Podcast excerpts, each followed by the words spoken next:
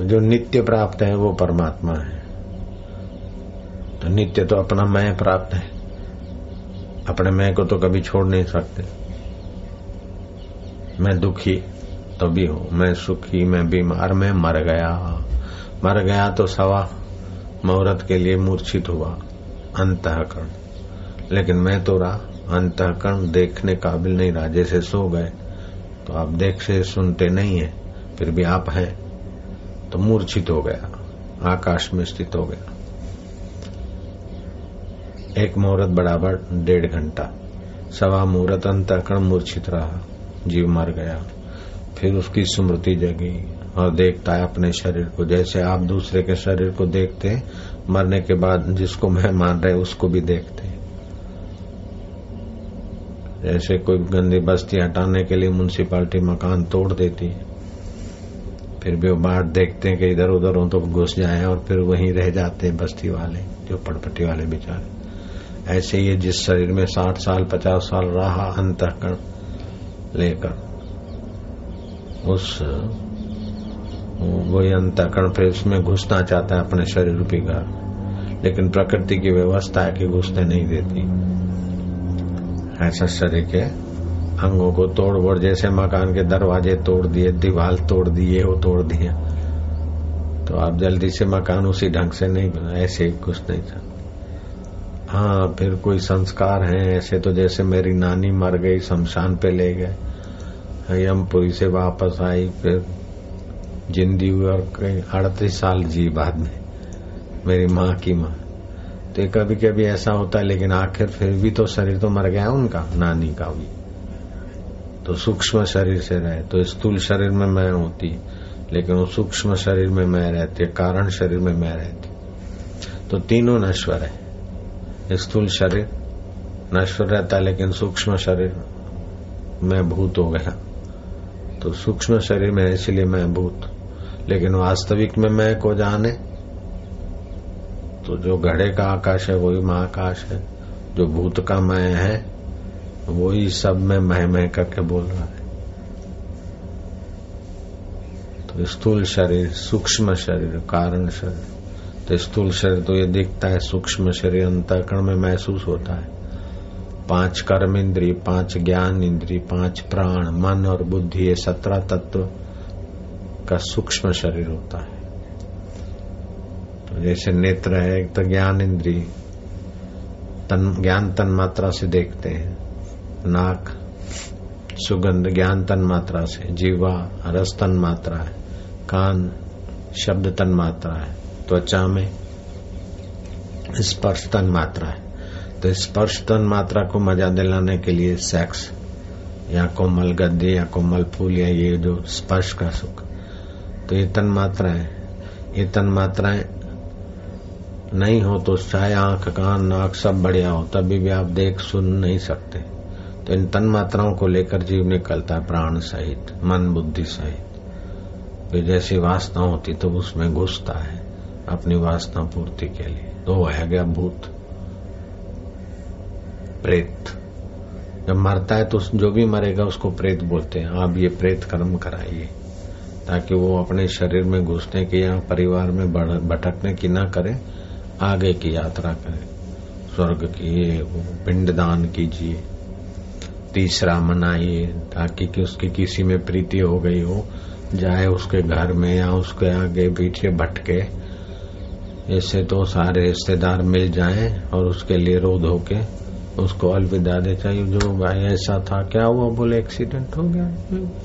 क्या हुआ बोले? हृदय में ऐसा था, दौरा हार्ट अटैक हार्ट अटैक तो 10 परसेंट होता है नब्बे परसेंट लोगों को तो वायु का और पित्त का प्रकोप, कफ के कारण थोड़ा श्वास जाने में रक्त का पसार होने में तकलीफ़ होती था वो तो जरा सा यूँ दबाए और थोड़े समय लहसुन का जरा लहसुन और शहद की चटनी चाट ले अथवा तो गुड़ और अदरक थोड़ा चाट ले तब भी, भी कंट्रोल हो जाए।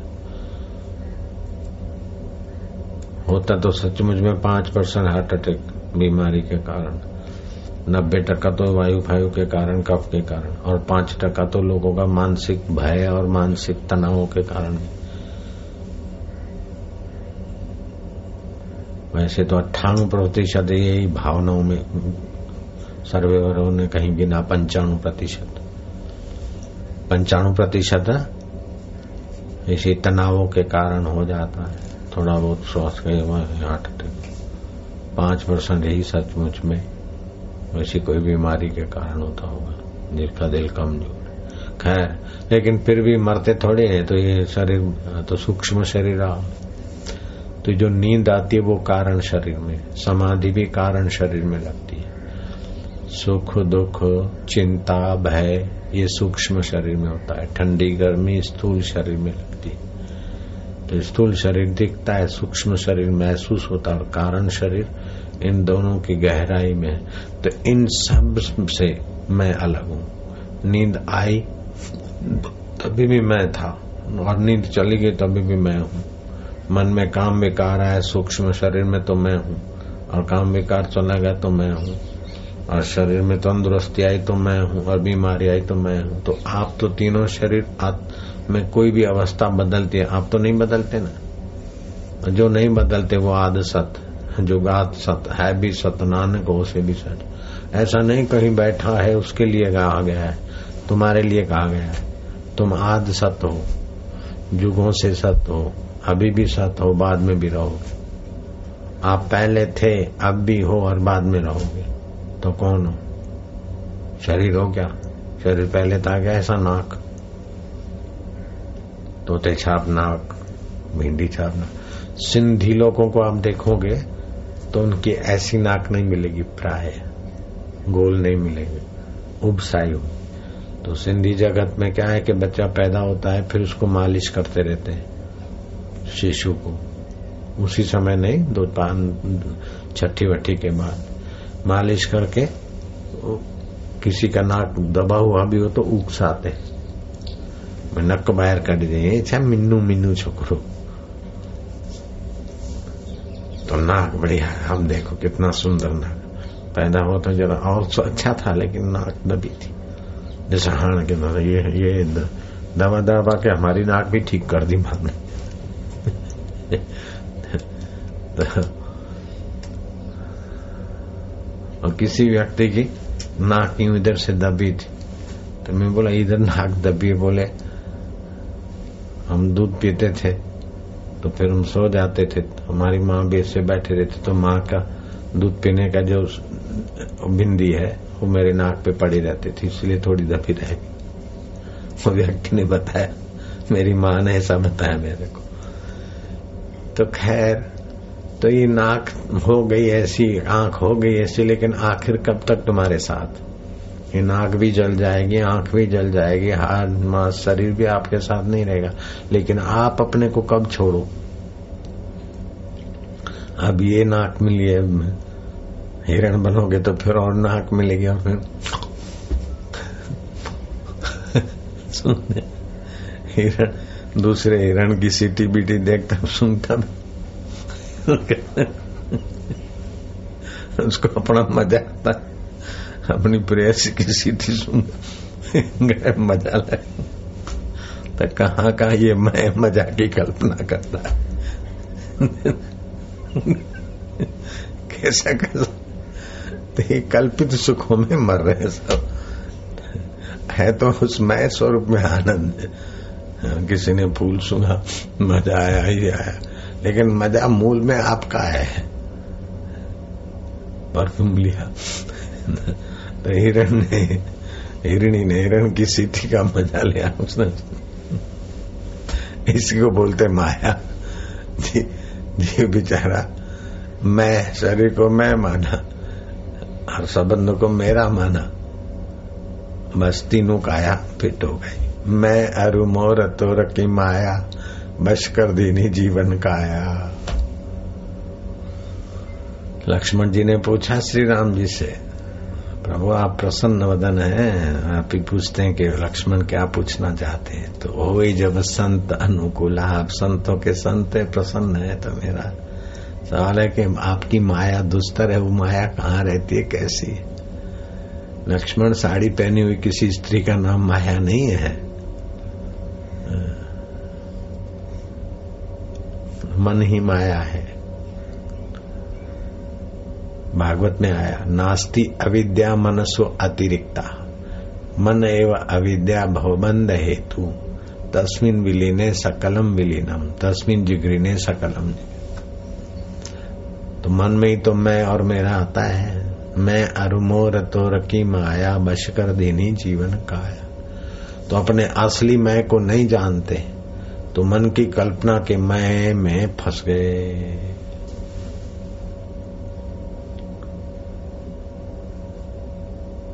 जैसे बंदर अपनी मुट्ठी से सकड़े बर्तन में फंस मारता है। तोता। ऐसे नाल पे बैठता, वो घूम जाती तो पंजों से पकड़ लेता, अब समझता मैं पकड़ा गया। चीखता, चिल्लाता है, लेकिन उसको छोड़ता नहीं मानसी को। ऐसे ही हम चीखते चिल्लाते लेकिन शरीर की ममता को नहीं छोड़ते। शरीर की ममता हुई तो फिर संबंधों की अहंता ये सूक्ष्म शरीर तो स्थूल शरीर तो बूढ़ा हो जाता है, सूक्ष्म शरीर की वासना फिर प्रेतों के भटकाती। तो फिर बारवा करो। तब भी अगर कहीं रह गया तो फिर हर वर्ष उनका श्राद्ध आदि करो। फिर पितरलोक में रहे तो आपका एक साल बीतता है, वहाँ एक दिन होता है। तो पितरलोक में वो पितर सौ साल तक रह सकते हैं। अब जैसी जिसकी वासना और कर्म तो आप तर्पण आदि करो तो आपको त्याग और दान का फल होले, हो जाए और उनको तृप्ति हो जाए और समाज में आपके धन और वस्तु का वितरीकरण हो जाए। पंडा को, ब्राह्मण को, श्राद्ध के निमित्त, डांस और डिस्को के निमित्त और वाइन के निमित्त खर्च करने की अपेक्षा तो ये तो बहुत अच्छा है। माता पिता और पूर्वजों, इससे ये भी पता चलता कि शरीर के बाद भी आत्मा के मरता है, पुरखों का अस्तित्व है। तो बहुत अच्छी बात है। जो परलोक को नहीं मानते थे, उनको भी जख मार के, प्रेतों के द्वारा मानना पड़ता है। ऐसे केस चले थे कि उसका कोई गवाह नहीं था। तो वो व्यक्ति ने बोला, इसका गवाह है।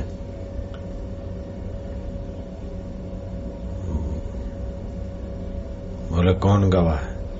तो वो जिसकी हत्या हो गई थी, वो आदमी के टोन में वो बोला, मैंने वो पढ़ा एक लेख में, कि बे वो ही गवाह है, फलानी तारीख गवाही देगा। जजों के बीच फलानी तारीख हुई तो उस व्यक्ति ने कहा कि हाँ वो अभी आते हैं तो धड़ाक से कुछ कोर्ट में आवाज़ हुई आने की। और कोई छाया पुरुष जैसा दिखा, न्यायाधीश को और सारी कोर्ट को। और वो बोला तो कोर्ट ने कहा, इससे बड़ा गवाह कोई हो नहीं सकता। जिसने हत्या की थी, उस हत्यारे को दंड दिया गया वो प्रेत की गवाही से।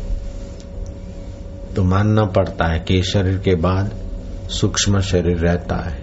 वो, वही निकल जाता है, तभी व्यक्ति मर गया। तो आत्मा नहीं मरता। जैसे आयना आयना यहाँ है तो अभी यहाँ प्रतिबिंब दिख रहा है। अब आयना हट गया, कहीं भी गया तो वहाँ प्रतिबिंब हो जाएगा। तो सूर्य का प्रकाश या आकाश तो सर्वत्र है, लेकिन आयना ने जो प्रतिबिंब किया वो आयना बदल गया था। ऐसे सूक्ष्म शरीर अलग अलग शरीरों में जाता है, रहता है तो फिर वो चेतन का अनुभव वहाँ होता है, मैं का। मैं भूत हूँ।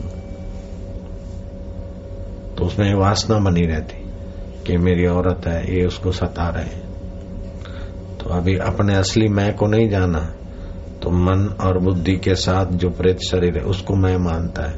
तो अपने बेटे, बेटियों को, जिसके प्रति प्रेम है, उनको कोई तकलीफ़ है तो वो प्रेत होकर तकलीफ़ देने वाले को सता सकता है। अथवा उनके सपने में आ सकता है कि तुम ऐसा करो।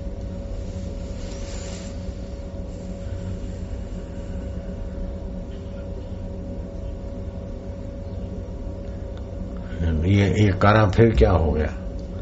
फिर उनकी तकलीफ़ सदा के लिए तो नहीं मिटी जब तक असली मैं को, परमात्मा मैं को नहीं जाना, तब तक कितने भी पिता, कितने भी माता, बच्चों की तकलीफें मिटा मिटा के मर गए। लेकिन संसारी लोग तो तकलीफ़ में अभी भी हैं। हमारे पिता मरते दम तक बोलते, अरे भगवान, और कुछ नहीं, बेचारे आँसू का थोड़ा हो जाए ना। मेरे को आँसू मल मतलब आँसू बोलते थे। आठ, दस साल का बच्चा है कितना अच्छा है कैसा सीधा ये खाली ये जरा अपना संभाल ले, अपने पैर पे आ जाए तो फिर मेरे को ले जाए तो माँ को बोलते थे, मेरे को और तो कोई सब ठीक है, बाकी इस बच्चे की चिंता है।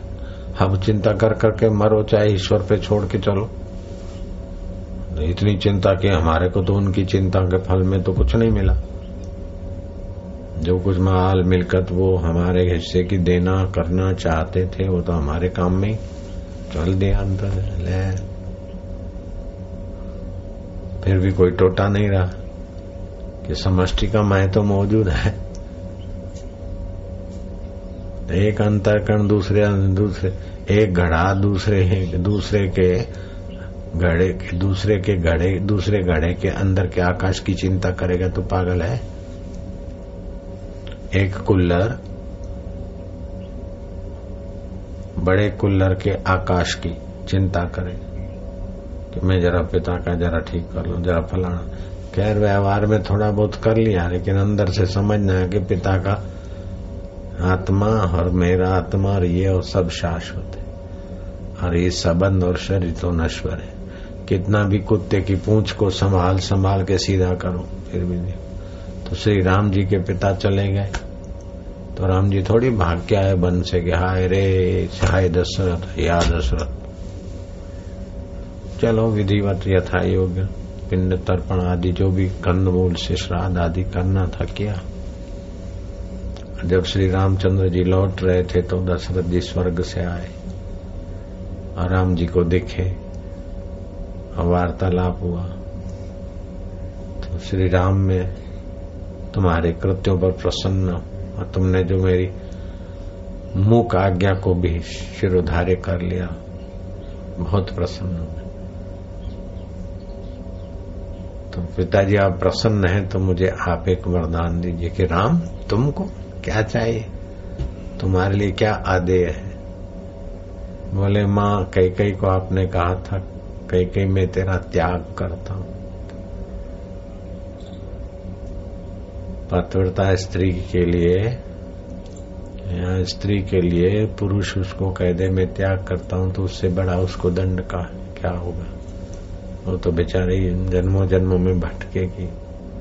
तो आप ये श्राप वापस ले राम जी का कितना ऊँचा चित्र है कि जिस कई के निमित्त चौदह वर्ष बन बन भटकना पड़ा था, उस कई के मंगल की भावना से पिता से वरदान ले लेते।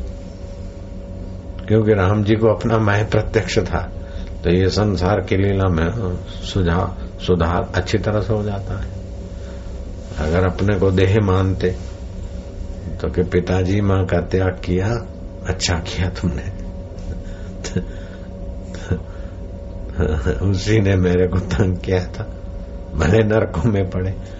लेकिन राम जी अपने असली मैं को जानते थे, इसलिए राम जी के चित्त में राग नहीं है, द्वेष नहीं है, मंगल ही मंगल है। क्योंकि असली मैं सबके मंगल में ही उनका स्वाभाविक स्पूर्ण है। जैसे जल का स्वभाव है, रस, सूर्य का स्वभाव है, प्रकाश, ऐसे असली जो मैं है, वो परब्रह्म परमात्मा सबके हित में है। तो उसको जानने वाले का भी स्वभाव हो जाता है, सर्वभूत ही तेरा था। लोग बोलेंगे बापू जी ने ये कर दिया बापू जी ने इतना भंडारे किए, गरीबों की, आदिवासियों की होली, दिवाली मनवाई, होली ऐसी करवाई, बापू ने ये करा, बापू ने। लेकिन बापू को कभी ये लगता ही नहीं कि वो बेचारे गरीब हैं, उनकी जरा बिचारों की दिवाली हो जाए। ऐसा नहीं, जैसे आपका कोई अंग है तो कोई कमज़ोर अंग है तो चलो भाई, घेटी के दूध की मालिश करो, फ्रैक्चर हो गया है तो। तो अब बेचारा को फ्रैक्चर हो गया है। कर कहीं जगह ऐसा हो गया तो ठीक कर दिया तो अब सोचते रहते क्या, इधर को बेचारे को ठीक कर दे हो गया तो हो गया। तो सभी में, ऐसे जिस अपनी असली मैं को जानता है, उसके द्वारा सब अच्छे काम ही होंगे। साधु तो हो न कारज हानि कभी कभी लगेगा क्या रे ये तो अच्छा नहीं किया, अभी ये ठीक नहीं किया। लेकिन फिर उसकी गहराई में देखो तो उसका हित हित होता है। जैसे किसी लड़कों को डांट दिया, किसी को बोला, चला जा। तो अब उसको हवा निकली, अब बोलता कि हाँ मैं बड़ा अहंकारी था, सबसे झगड़ता था। मेरे में ऐसा आदत थी, ऐसी आदत थी। मेरा अहंकार, बापू, आपके सामने आया, टकराव पैदा हुआ। अब मेरे को माफ़ी दो। ये जो दो दिन ऑपरेशन चला तो अकेले में समझने वाला नहीं था। बुलावे तो इधर आवे, नहीं तो फिर माइक में बोल के भी बराबर ऑपरेशन हो गया। अपन तो किसी का आहित तो करना नहीं है। आप चाहें तो आप हाथ का, पैर का, शरीर का कौन सा आहित कर सकते अपने शरीर का कौन सा आहित आप कर सकते आँख का आहित करोगे? भले कड़वी दवा डाल दो, जलन पैदा हो तो भी अहित का भाव नहीं होगा।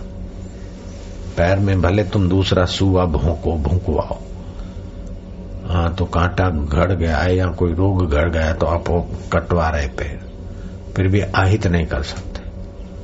और अच्छी तरह से इसको रख रहे हैं, तभी भी आहित। तो आप दया भी करते तो हित के लिए अंगों के। और कभी कठोर व्यवहार करते तो भी अंगों के हित के लिए। ऐसे कभी परलय हो जाती है, कभी भूकंप हो जाता है, कभी झगड़े हो जाते हैं, ये सब हित के लिए होता है। कभी पत्नी रूठ गई, कभी पति लड़ गए, कभी पैसने टोक दिया, कभी कोई भजन नहीं करने देता। भजन नहीं करने देता है तो आपका पकड़ बढ़े, इसीलिए हो रहा है। आपकी कसौटी के लिए यह भी व्यवस्था है। और आपका मन माना भजन है। मैं आप रोको नहीं, जाओ गुरु के पास तो आपको भजन की रीत मिले। बापू जी अब ऐसा मैं भजन करता हूँ। मेरी पत्नी विघ्न डालती, शोर करवाती, वैसा करती वैसा करती। तो फिर इस बहाने भी बापू से चलो, रूबरू नहीं मिलते तो मन ही मन सवाल करते। तो फिर बापू तत्व में आते और प्रेरणा मिलती है ऐसा करो फिर भक्तानी बन जाती। चलो, अनजाने में से थोड़ा बहुत शिविर में ले आओ थोड़ा बहुत सत्संग में ले आओ बदल गई पत्नी, बापू जी की दया हो गई। तो किसी की पत्नी गड़बड़ वाली है, किसी का पति गड़बड़ वाला है, किसी का भाई गड़बड़ वाला है, किसी का कुछ गड़बड़ वाला है। तो ये गड़बड़ ही तो गड़बड़ के हाँ। सारी गड़बड़ों को निकालने के मूल में जाने के लिए, साक्षात्कार के लिए आवश्यक भी तो है। नहीं तो सब वेल सेट है और आयुष्य पूरी हो जाएगी। अगर आप सीधे साधे हैं तो आपको धन संपत्ति दे के संसार से उबान पैदा करो। अगर हराम पाई है तो टक्कर और ये करके संसार से उबान पैदा करो। यही तो व्यवस्था है परमात्मा सत्ता की। जो हुआ अच्छा हुआ, जो हो रहा है अच्छा है, जो होगा वो भी अच्छा होगा, ये नियम पक्का है सरकार का।